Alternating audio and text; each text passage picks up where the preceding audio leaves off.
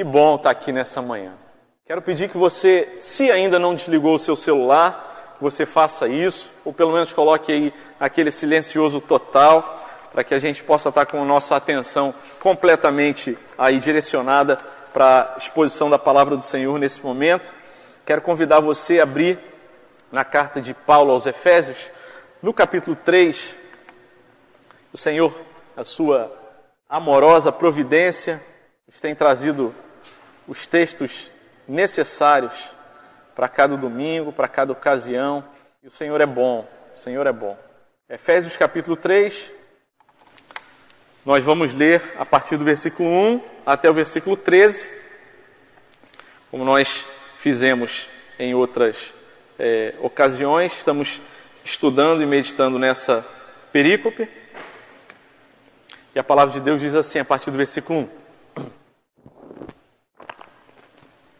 Por essa razão, eu, Paulo, o prisioneiro de Cristo Jesus, por amor de vocês, os gentios, se é que vocês ouviram falar a respeito da dispensação da graça de Deus, a mim confiada em favor de vocês. Pois, segundo uma revelação, me foi dado a conhecer o mistério, conforme escrevi há pouco, resumidamente.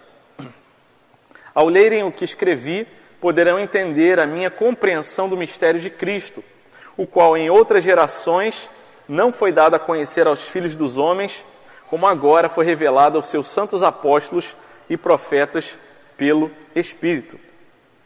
O mistério é que os gentios são cordeiros, membros do mesmo corpo e coparticipantes da promessa em Cristo Jesus por meio do Evangelho, do qual foi, fui constituído ministro conforme o dom da graça de Deus a mim concedida segundo a força operante do seu poder. A mim, o menor de todos os santos, foi dada esta graça de pregar aos gentios o evangelho das insondáveis riquezas de Cristo e manifestar a todos qual é a dispensação do mistério que durante tempos passados esteve oculto em Deus que criou todas as coisas. E isso para que agora pela igreja, a multiforme sabedoria de Deus se torne conhecida dos principados e das potestades nas regiões celestiais, segundo o eterno propósito que Deus estabeleceu em Cristo Jesus, nosso Senhor. Em Cristo temos ousadia e acesso a Deus com confiança mediante a fé nele. Portanto, eu peço que não desanimem por causa das minhas tribulações em favor de vocês, pois isso é motivo de honra para vocês. Amém. A carta de Paulo aos Efésios é uma carta que investe muito no tema de definição a respeito de quem é a igreja e quem são os membros, aqueles que participam da igreja. Na semana passada pensamos sobre aqueles que são coparticipantes membros do mesmo corpo e coerdeiros. E nós vamos ah, caminhando nessa retrospectiva e Paulo se apresenta como prisioneiro antes. No começo da carta ele se apresenta como apóstolo.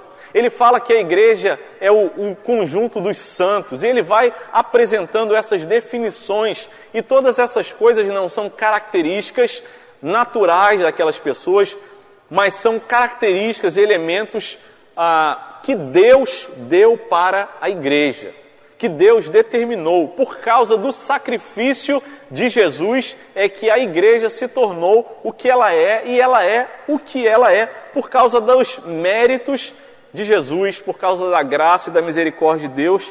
Então é isso, é sobre isso que a carta de Paulo trata, sobre quem é a igreja. E temos pensado sobre isso nesse ano, porque num ano de transição, é importante nós, nesse freio de arrumação, nessa parada estratégica, olharmos para nós e pensar quem nós somos, de onde nós viemos, para onde nós estamos indo, para que a gente possa compreender o propósito de Deus para a nossa vida, isso precisa ficar bem claro, porque haverão dias muito bons, muito alegres, de celebração, de felicidade, de gozo, de coisas dando certo, de planos sendo realizados Mas haverão dias também em que as coisas não vão sair de acordo com aquilo que nós imaginávamos que deveria acontecer. Mas nesses dias, nesses dias em que a gente parece não conseguir compreender todas as coisas, o que nos segura, o que nos mantém firme, é aquilo que Deus colocou em nossos corações, em nossas mentes. Não aquilo que o nosso sentimento, as nossas emoções, os nossos arrepios e percepções podem nos dizer, mas aquilo que a palavra, a regra de fé e prática nos diz que nós somos.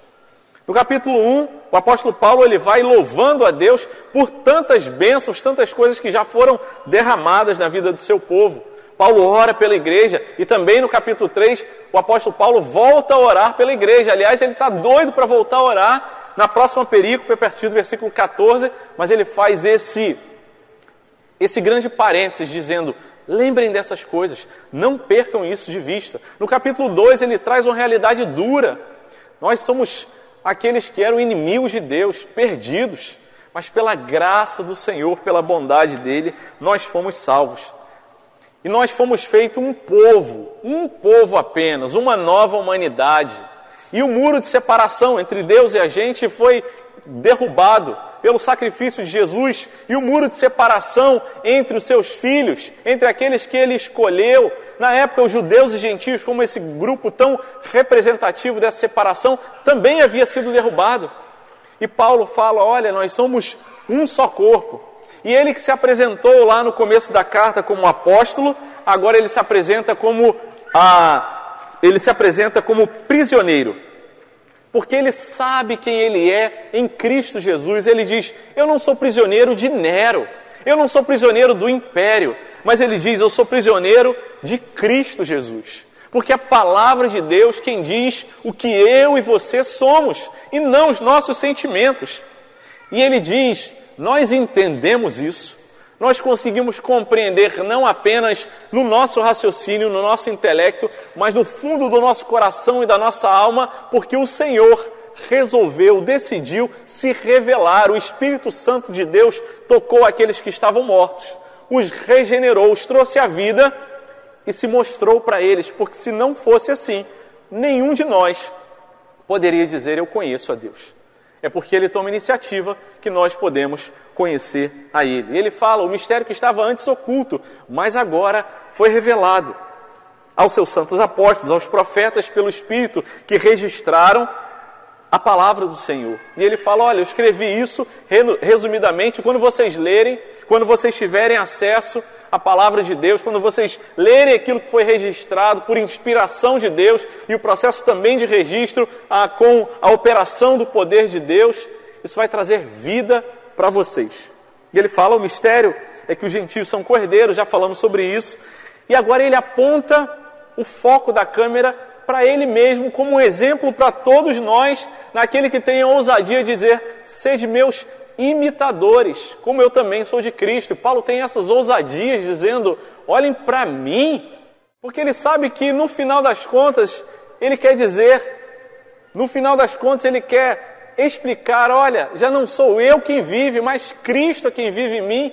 Então que vocês olhem para mim, mas eu não sou em mim mesmo aquele que sou especial, mas eu quero ser como um espelho que reflete a glória de Deus. E por isso ele registra isso e diz: Eu, o apóstolo, que recebi ah, de Cristo Jesus por meio do Evangelho, fui constituído ministro, conforme o dom da graça de Deus, não conforme o currículo dele. Ele era um perseguidor, ele respirava ameaças.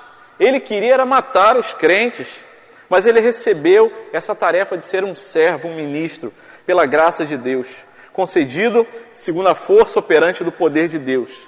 E aí ele traz uma declaração que é para nos levar a refletir, mas não apenas nos levar a refletir, mas a nos incomodar. E ele se declara a mim, o menor de todos os santos. Foi dada essa graça, novamente ele atrela a graça de pregar aos gentios. Eu que sou o menor de todos os santos, eu conheço a minha história, eu fui perseguidor, mas Deus me alcançou, eu era o menor de todos os santos, mas me foi dada essa graça quando no caminho de Damasco Jesus aparece para ele e fala: você vai ter o privilégio de sofrer, de me conhecer, de sofrer por mim e pregar aos gentios. Ele se apresenta como esse apóstolo dos gentios, aquele apóstolo como nascido fora de tempo, naquele grupo de apóstolos que estabeleceram os fundamentos ali da igreja em Cristo. E ele traz uma expressão aqui que é para a gente parar e ficar refletindo dias e dias. Aliás, o autor Martin Lloyd Jones ele tem comentário extenso, e cada comentário dele ele coloca um título que ele pega de um versículo, e esse terceiro capítulo que ele comenta, o título do comentário é justamente esse: As insondáveis riquezas de Cristo. Aquilo que ninguém pode sondar completamente. Deus se revela, Deus se mostra, a gente tem acesso a essas coisas, mas nós precisamos ter essa noção de que tudo que a gente consegue ter acesso ainda é tão pouco diante da profundidade, da insondável riqueza de Cristo, diante da qual devemos ah, meditar e nos maravilhar e falar: Senhor, o Senhor me deu acesso a essas insondáveis riquezas. E essas riquezas Deus manifestou de acordo com a economia dele, com a dispensação do mistério durante os tempos passados não é alguma coisa que Deus fez ah, de surpresa, no improviso, mas faz parte do plano redentor de Deus, desde os tempos eternos. E a partir do versículo 10, nós não vamos olhar ah, aprofundadamente ah, do versículo 10, mas ele traz um spoiler para a gente do próximo capítulo dessa série, que eu falo, Senhor, eu quero começar a estudar e a ler os comentários e preparar essa mensagem, em que ele diz: E para que agora, pela igreja, a multiforme sabedoria de Deus se torne conhecida. O apóstolo Paulo ele fala sobre a identidade da igreja, quem a igreja é, e a partir do versículo 10 ele diz: "E é para isso, e essa é a função da igreja de Deus". Mas não hoje. Uma coisa de cada vez. O apóstolo Paulo ele traz para a gente na carta de Paulo aos Efésios, trouxe para os Efésios e traz para a gente como o evangelho define a nossa vida. Um subtítulo: A subversiva identidade do crente segundo o Evangelho. A subversiva identidade do crente, porque o crente é aquele que recebe um tesouro insondável, mas pode diante do Senhor dizer: Eu sou um servo, eu sou o menor de todos os santos. E aquilo que o mundo define como ei, não está fazendo sentido. Se você é o filho do dono do mundo, como você se considera um servo? Como você se considera o menor de todos? Mas essa é a subversiva, talvez até paradoxal para o mundo. E quem não tem o Espírito Santo de Deus, quem não foi alcançado pela graça, quem não foi regenerado, vai continuar achando esquisito. E a gente mesmo, mesmo tendo sido regenerado, a gente se incomoda e fala assim: nós somos servos, mas é essa subversiva identidade é assim que nos define a palavra de Deus. Como o Evangelho define a nossa vida. Depois de uma eleição, depois de sair o resultado de uma eleição, a pergunta que a gente faz é: e agora? Como vai ser a vida daqui para frente? Eu estava calculando a minha vida e projetando que se um candidato fosse eleito, as coisas aconteceriam dessa forma e seria aquilo que eu queria. Ou eu penso talvez o contrário, mas não foi o meu candidato, mas foi o outro candidato, e eu fico pensando, e agora? Eu não estou no controle, e nunca esteve, e não vai estar. E o que define você não é a situação política, não é a situação da igreja em dias de paz ou dias de tribulação, mas o que define a sua vida é o que a palavra de Deus diz que nós somos. E é para isso que nós temos que olhar e ancorar o nosso coração e a nossa alma, porque haverão dias bons, dias de bonança, de fartura, mas haverão dias de doença, de tristeza, de perseguição, de luta, de falta de respostas. Dias em que nós vamos ver a bondade do Senhor derramada de forma abundante. E dias que a bondade do Senhor vai continuar sendo derramada de forma abundante mas nós não vamos conseguir perceber. É nessa hora que a palavra de Deus diz: é isso que vocês são. Essa é a definição e é nisso que nós precisamos firmar o nosso coração. Como o Evangelho define a nossa vida? O apóstolo Paulo fala no versículo 7, ele diz: Aliás, no final do versículo 6, depois de falar os coparticipantes da promessa, ele diz: Em Cristo Jesus, por meio do Evangelho, do qual fui constituído ministro, conforme o dom da graça de Deus a mim concedida, segundo a força operante do seu poder. A palavra ministro, no grego original, ela está escrito diácono, que tem o sentido também forte de servo. O apóstolo Paulo está dizendo: Eu fui constituído servo. Aliás, a nova tradução da linguagem de hoje, a nova versão transformadora, essas duas traduções não trazem a palavra ministro, trazem a palavra servo. Eu fui constituído servo, conforme o dom da graça de Deus. Nós fomos feitos servos. E a primeira a identidade, o primeiro elemento que a, a palavra de Deus nos aponta nessa manhã é que o Evangelho nos torna servos, por sua graça e seu poder. A palavra ministro, na, no, na minha versão, Nova Almeida atualizada, na revista atualizada, ela pode nos confundir achando que ministro é alguém em que nós pegamos um sentido do que temos hoje em dia, de alguém importante, de alguém que tem um cargo, mas que também é cheio de privilégios e de cheio de um lugar especial. Mas o que a palavra de Deus está dizendo é que o ministro é aquele que tem uma responsabilidade, é um servo que recebeu uma missão, uma tarefa e o objetivo e o propósito da vida dele não é agradar a ele mesmo, mas agradar ao seu Senhor, aquele que o enviou a ministrar, a servir na vida dos outros. O Evangelho nos torna servos. 2 Coríntios capítulo 4, versículo 7, o apóstolo Paulo diz: Nós temos este tesouro em vasos de barro para que a excelência do poder seja de Deus e não de nós. Nós somos os servos que carregamos esse tesouro, responsáveis por ministrar, viver, proclamar esse tesouro da palavra de Deus. Ser servo é aquilo que Jesus nos ensinou a fazer, ensinou aos seus discípulos. Num dos últimos momentos ali com os discípulos, antes daquela última temporada de Jesus aqui na terra, começar quando ele é preso, antes ali do momento da ceia, naqueles últimos momentos, ele junta os discípulos e eles estão ali esperando que o mestre fale alguma coisa. Isso está registrado em João no capítulo 13.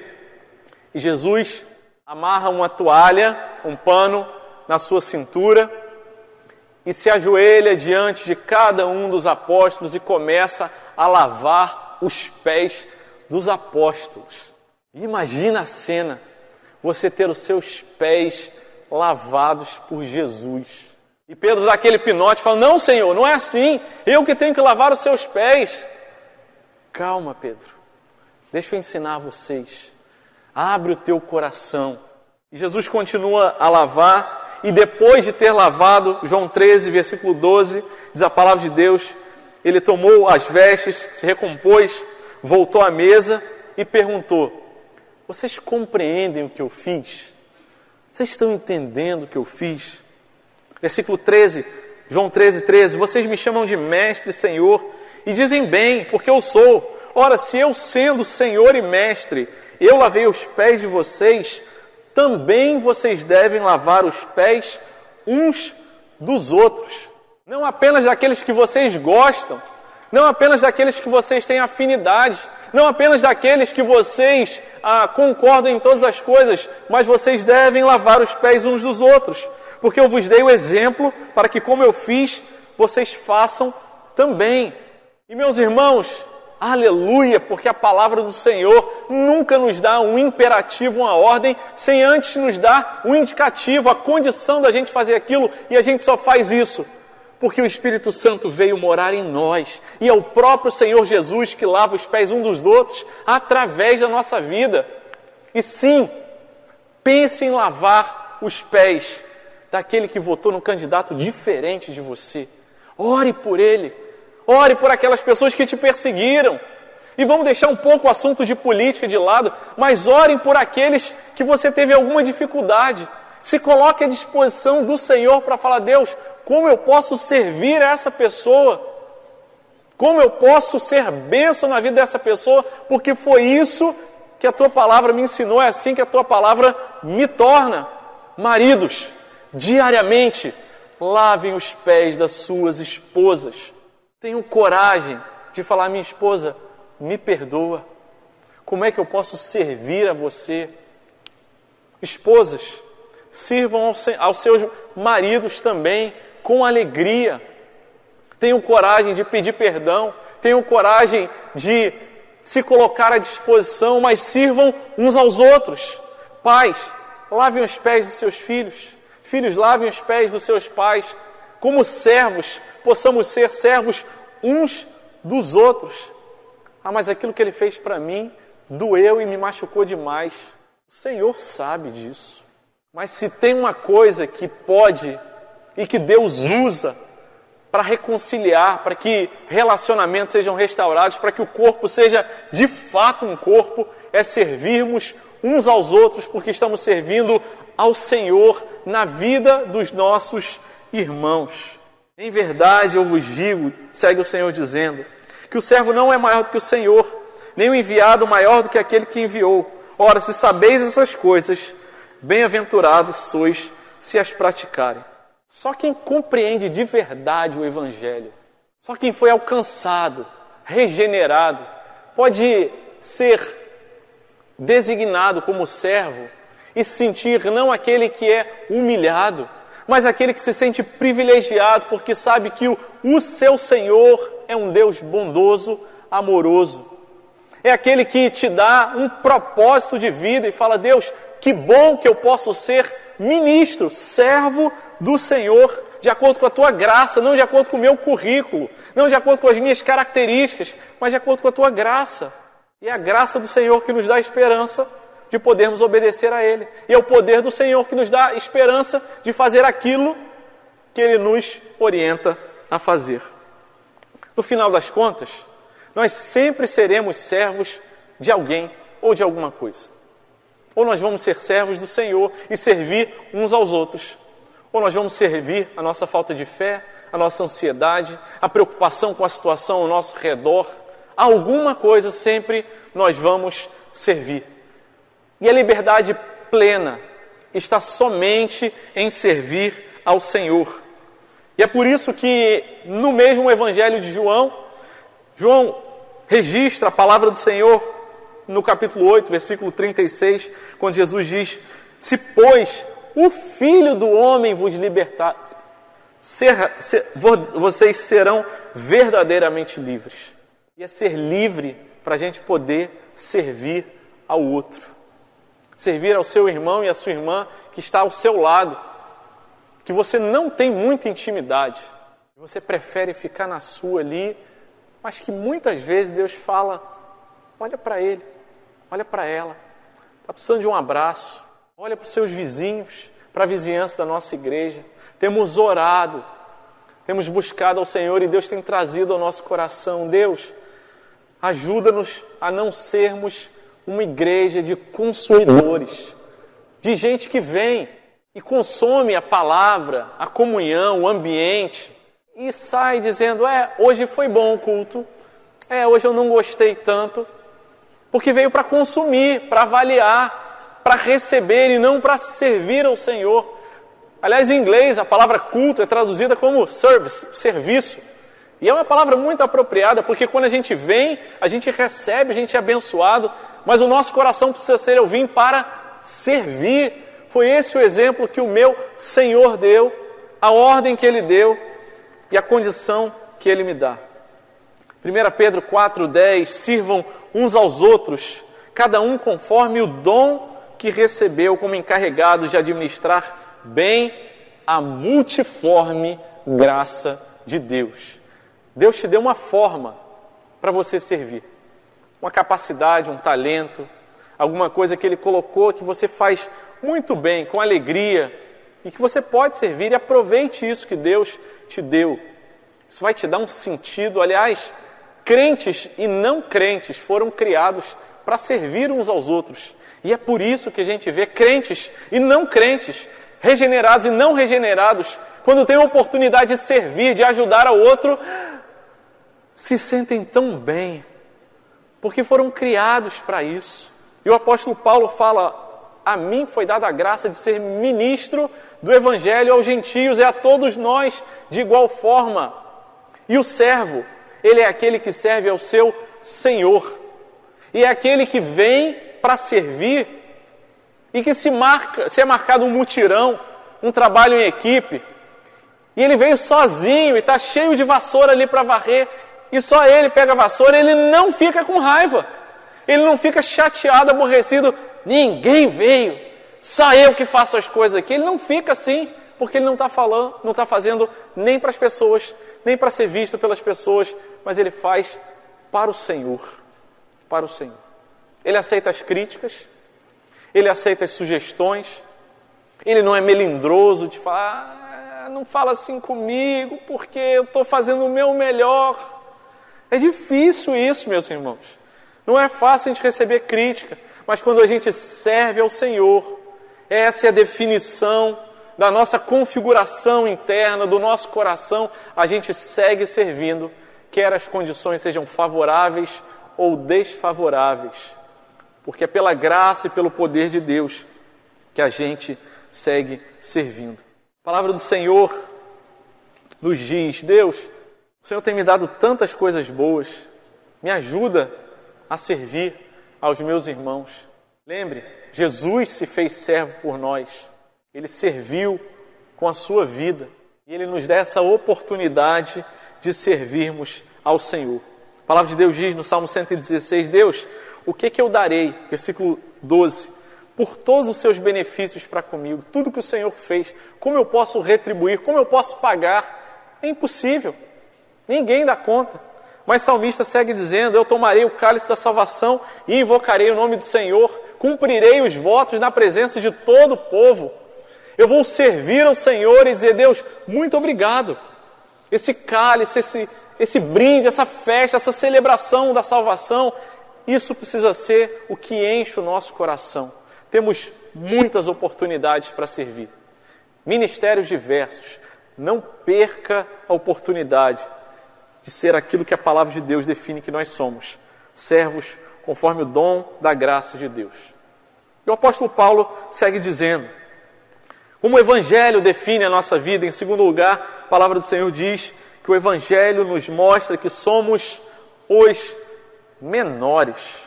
Versículo 8: A mim, o menor de todos os santos, foi dada esta graça de pregar aos gentios o evangelho das insondáveis riquezas de Cristo. O apóstolo Paulo traz essas expressões, essa ideia outras vezes. 1 Timóteo, capítulo 1, versículo 15, ele exalta a palavra do Senhor, dizendo: "Fiel é a palavra e digna de toda aceitação, que Cristo Jesus veio ao mundo para salvar os pecadores, dos quais eu sou o principal." É recorrente esse discurso do apóstolo Paulo dizendo: Eu sou o menor, eu sou o principal dos pecadores. Mas a gente não deve olhar para essa palavra e achar o apóstolo Paulo ele tinha baixa autoestima. Não se trata disso. Uma pessoa que diz, sei de meus imitadores porque eu sou de Cristo, esse não tem baixa autoestima, antes ele entende, pela graça, misericórdia de Deus, quem ele é em Cristo. E consciente do valor dele em Cristo, ele pode dizer: Eu sou o menor de todos os santos.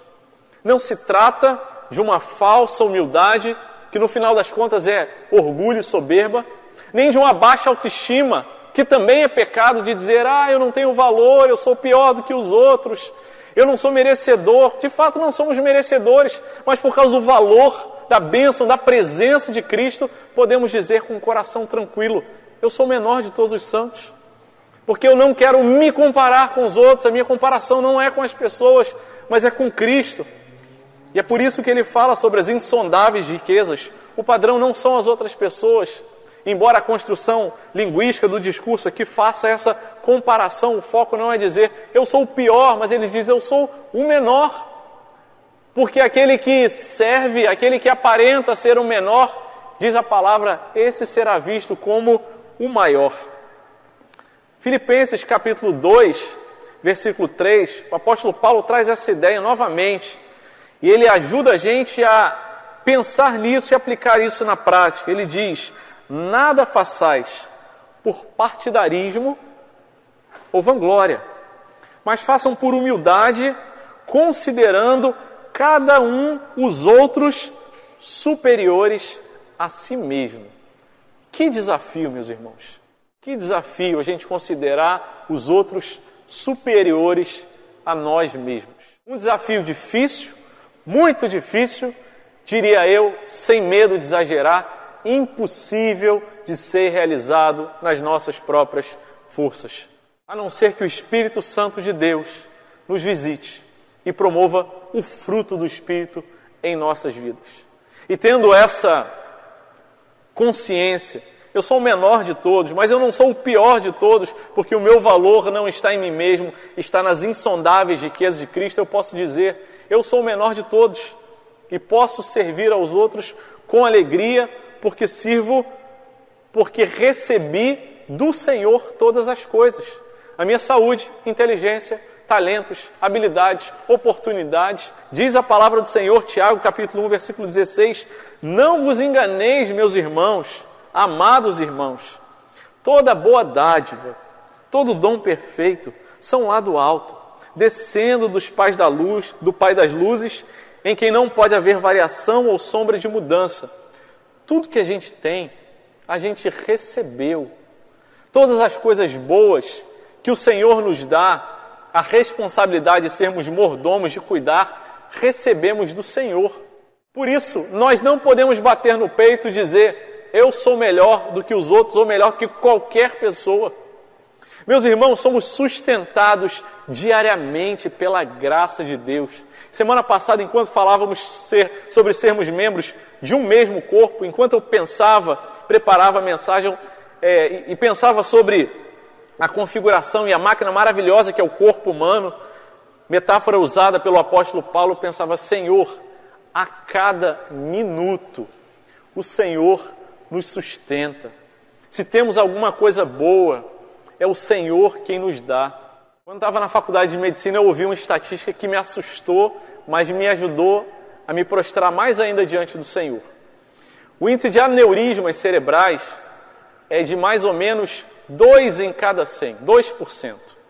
Ou seja, se a gente tem mais de 100 pessoas aqui, provavelmente temos pessoas aqui que têm aneurisma cerebral que é assintomático. Mas essa é a estatística que a medicina apresenta, muitos estudos foram feitos para isso. E o aneurisma ele é uma dilatação de uma veia, de uma artéria, um vaso sanguíneo que está no, no cérebro, e ele pode romper a qualquer momento. Uns são menores, outros são maiores. Tem fatores que mexem com isso, a pressão arterial, estresse, a tabagismo e outros hábitos de vida. Mas fato é que essa é uma loteria, uma coisa que a gente fala assim, ah, estou à sorte, eu vou ficar preocupado com isso, eu preciso fazer exame. O que, que eu preciso fazer com isso? Calma, a gente precisa saber que o Senhor nos sustenta. E que sim, é possível que tenha gente aqui entre a gente, ou eu mesmo, que nunca fiz um exame para detectar isso, tenha. E se sou sustentado pelo Senhor dia após dia, e com essa informação e com muitas outras informações que nós não temos acesso, e que vivemos na cidade que tem o seguro de carro mais caro do país por causa dos índices de violência, fala: Senhor, o Senhor que nos sustenta, Todos os dias o Senhor me trouxe em segurança, o Senhor vai me levar em segurança. E eu posso dizer que eu sou melhor do que alguém se o meu sustento em minha vida foi o Senhor quem deu. Eu preciso lembrar, Deus, eu sou o menor de todos os santos.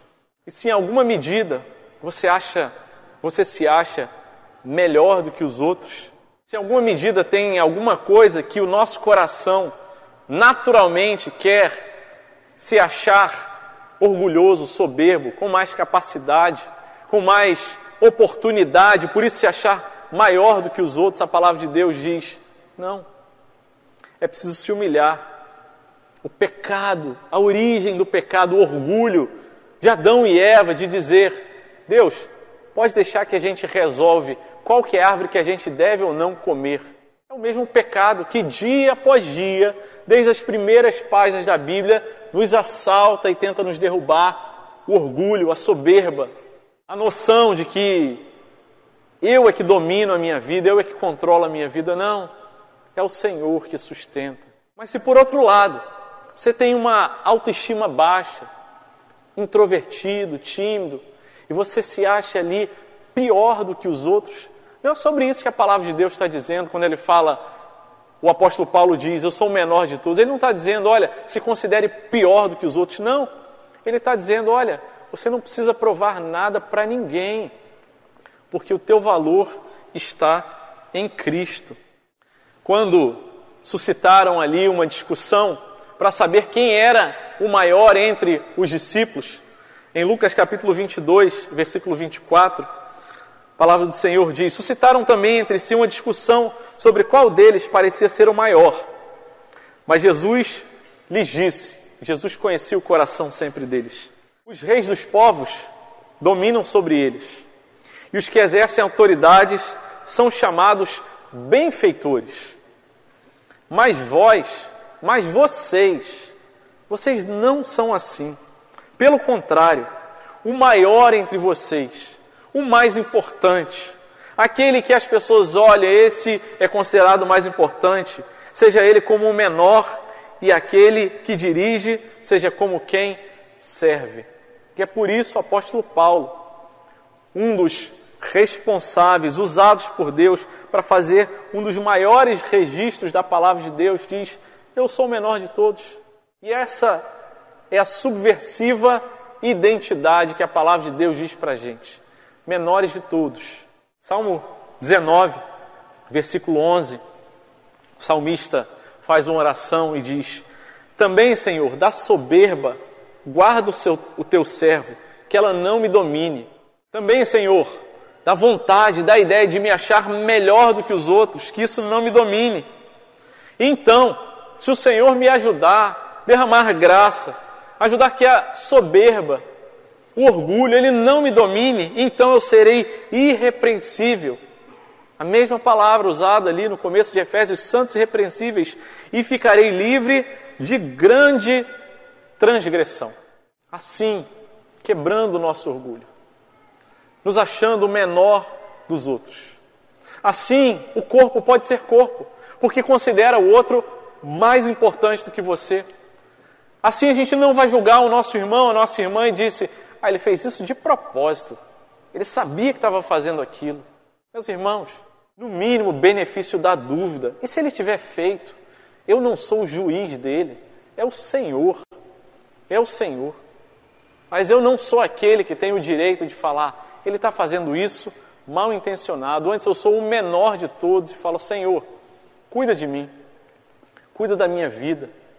Não deixe que a soberba, o orgulho, encha e tome conta do meu coração, me, me ajuda a ter um coração humilde. É assim que a igreja é definida pelo Senhor. E Paulo só fala essas coisas ousadas creio eu. Porque ele também registra em Gálatas capítulo 2, versículo 20. Logo já não sou eu quem vive, mas é Cristo que vive em mim. E o viver que agora tenho na carne, vivo pela fé no Filho de Deus, que me amou e se entregou por mim.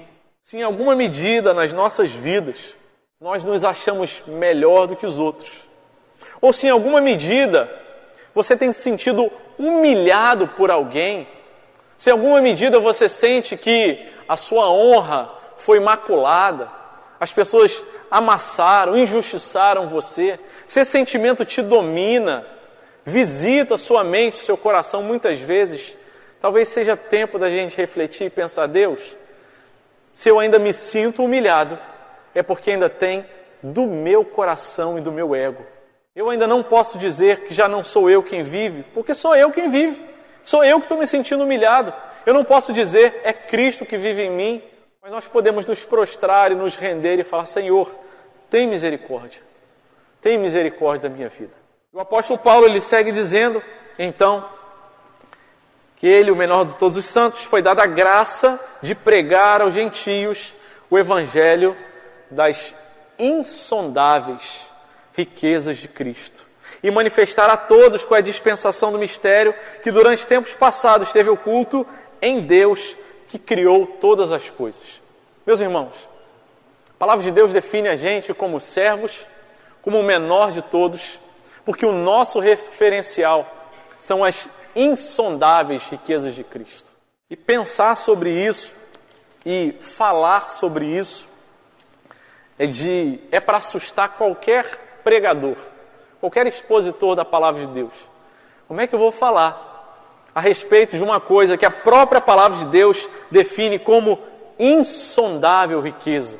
Aquilo que não pode ser conhecido na sua plenitude. O verbo sondar fala sobre um instrumento que é lançado em alguma, ah, em alguma superfície, em alguma matéria, em alguma região, e o objetivo é que aquele instrumento ele possa se aprofundar para conhecer aquilo que está não na superfície, mas nas profundezas.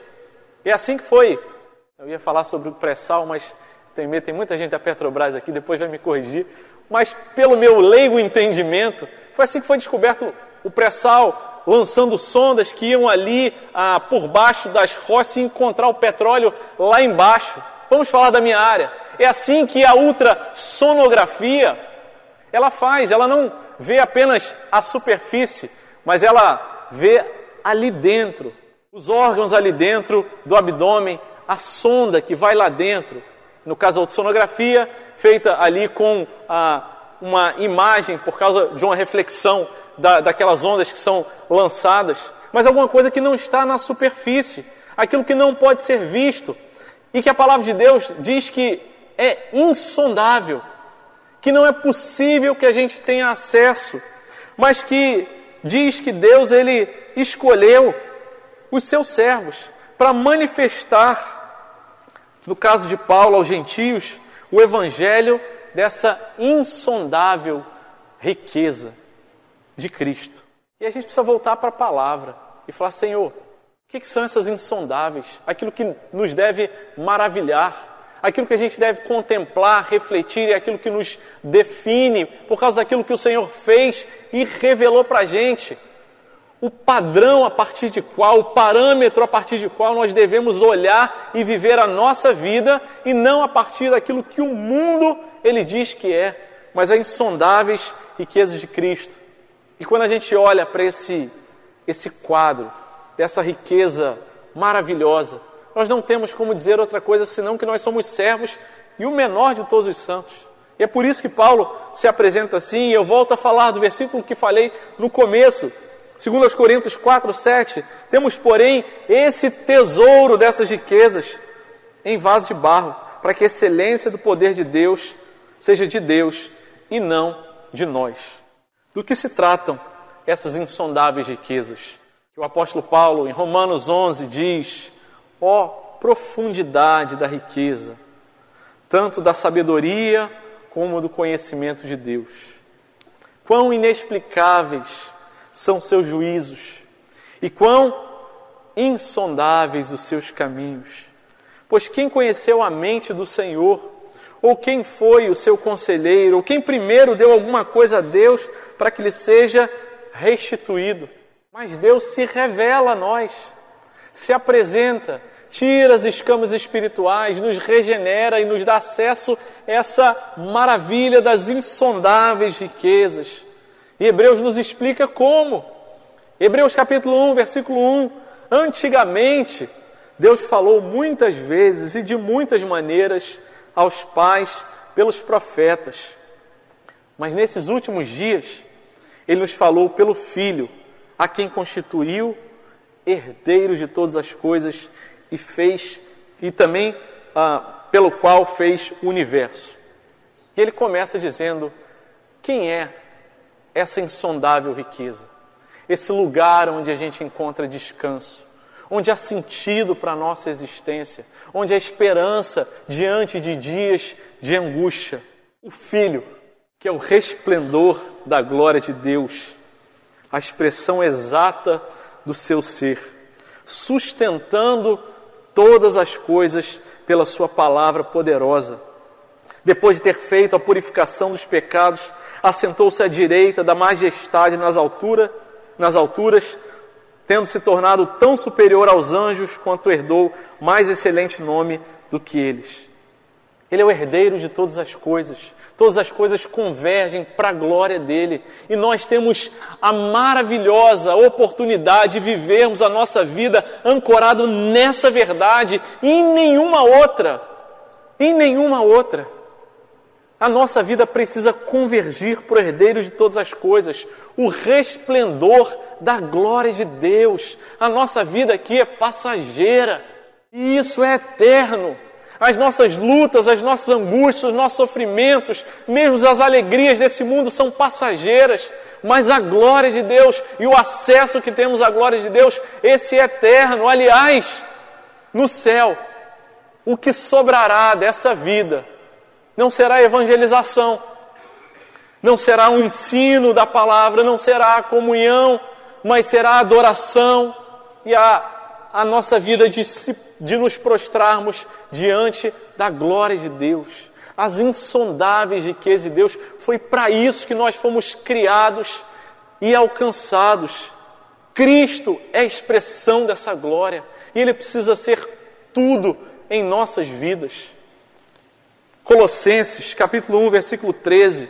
Ele nos libertou do poder das trevas.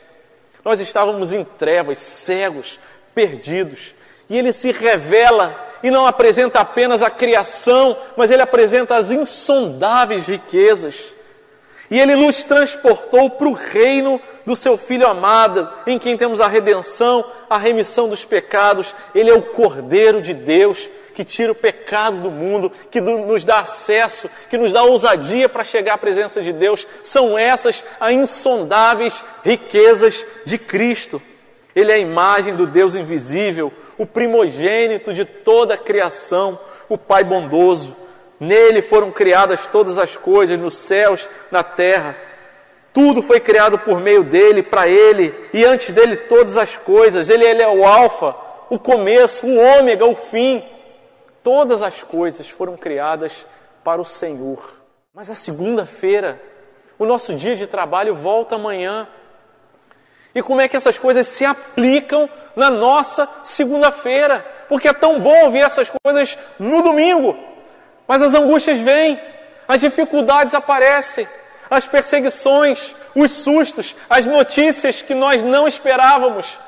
Mas nós precisamos lembrar que o Senhor revelou para nós essas insondáveis riquezas, manifestou a todos nós essas realidades de saber a minha vida não é só isso e Deus ajuda-me a abrir o meu entendimento e saber que todo sofrimento ele é passageiro e que a minha leve e momentânea tribulação não podem ser comparadas com a glória do porvir. Ele é o verbo de João no capítulo 1, ele estava com Deus e era Deus. Ele estava no princípio, todas as coisas foram feitas por Ele, e sem Ele nada do que foi feito se fez. A vida estava nele e a vida era a luz dos homens. Ele se fez carne, habitou entre nós, cheio de graça e de verdade, para nos mostrar a verdade a respeito de nós mesmos, a nossa situação, mas para nos mostrar a verdade da revelação da glória dele, que há de brilhar na sua vida, no seu casamento, na criação dos seus filhos, nas enfermidades, nas lutas, na certeza de que se os planos derem certo, se o dinheiro chegar e a gente conseguir pagar as contas, se a gente não ficar mais devendo, Ele é Deus.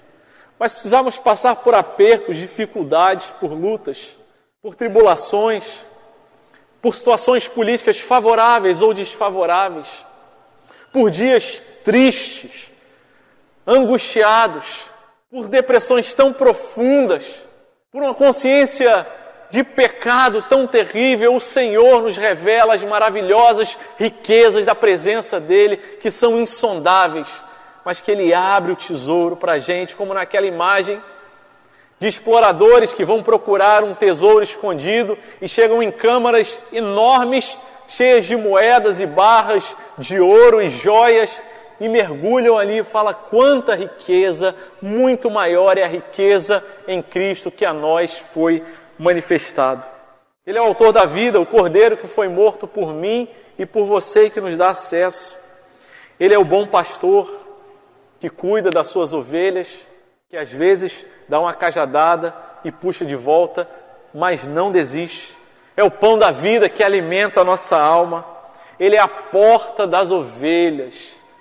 Ele não é só aquele bom pastor, mas é aquele que tal comprometimento tem com as suas ovelhas, que dorme ali à porta das ovelhas e protege e guarda a porta da salvação, a luz do mundo, o caminho, a verdade, a ressurreição e a vida, a videira verdadeira em qual todos nós estamos ligados, a fonte da água da vida que jorra e que jorra através de nós e que Ele sim, fonte das insondáveis riquezas, pode trazer satisfação ao seu coração e à sua alma.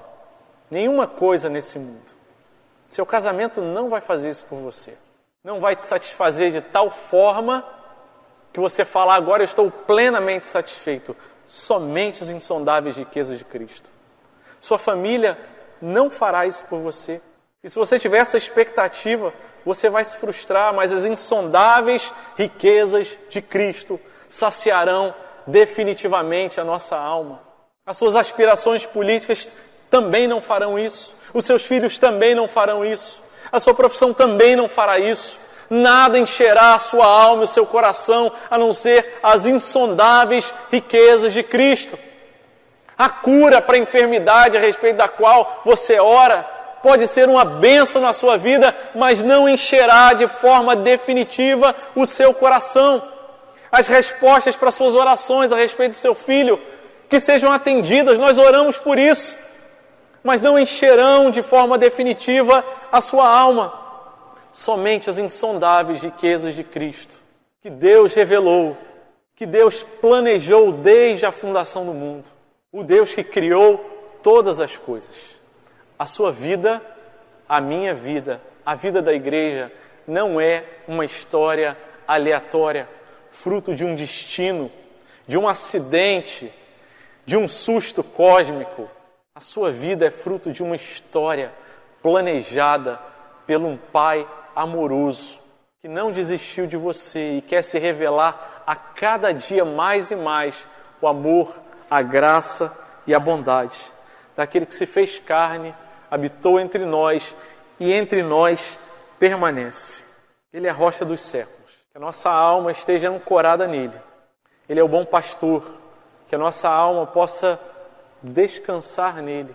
E assim, somente assim, eu vou poder dizer: Deus, que privilégio ser chamado de servo de Deus, o menor de todos os santos, que precisa servir a todos que recebeu essa missão, essa responsabilidade, porque sabe que já recebeu tanto e que não há nada que eu possa fazer para pagar. Mas o meu serviço é apenas expressão do meu amor, a minha resposta em gratidão.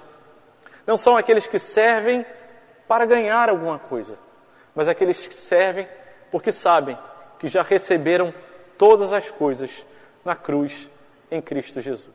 Quero convidar você a fechar os seus olhos abaixar sua cabeça e meditar sobre como as insondáveis riquezas de Deus têm feito diferença na sua vida. Senhor amado, louvado seja o teu nome. Eis diante de nós a tua palavra, Pai, revelada, registrada, inspirada, útil para nos exortar, nos ensinar, nos fazer crescer. Deus amado, a glória, a honra, o louvor é todo teu. Senhor, que o Senhor nos dê graça de seguirmos nessa igreja com a mentalidade, com a consciência de que somos aqui servos do Senhor. Dá-nos um coração disposto a diante de Ti servir ao Senhor e aos nossos irmãos, servir uns aos outros, aqueles que o Senhor colocar no nosso caminho. Ajuda-nos, Senhor, a ter o nosso coração, o valor que nós temos em Cristo. E assim podemos dizer com tranquilidade: somos o menor de todos os santos. Isso não será demérito algum, Porque não está na comparação, mas está no Senhor o nosso valor. Oh Deus, ajuda no Senhor a nos maravilharmos e compreendermos essas insondáveis riquezas do bom pastor, do pão da vida, a luz do mundo, o maravilhoso conselheiro, o príncipe da paz, aquele que todas as coisas fez por nós, aquele para qual todas as coisas, inclusive as nossas vidas, deve convergir. Ajuda no Senhor a guardar o nosso coração, quer as coisas aconteçam da forma como a gente planejou, quer as coisas não aconteçam, sabendo que é um Deus amoroso, criador, sustentador, que tem cuidado de nós. Que a tua palavra nos enche, traga vida para a nossa vida, para o nosso domingo, para a nossa segunda-feira, para a volta ao trabalho, que as nossas emoções, percepções sejam realinhadas a partir das definições daquilo que a tua palavra diz que nós somos. Nós oramos assim, confiados e descansados na tua maravilhosa graça, em nome de Jesus. Amém. Amém.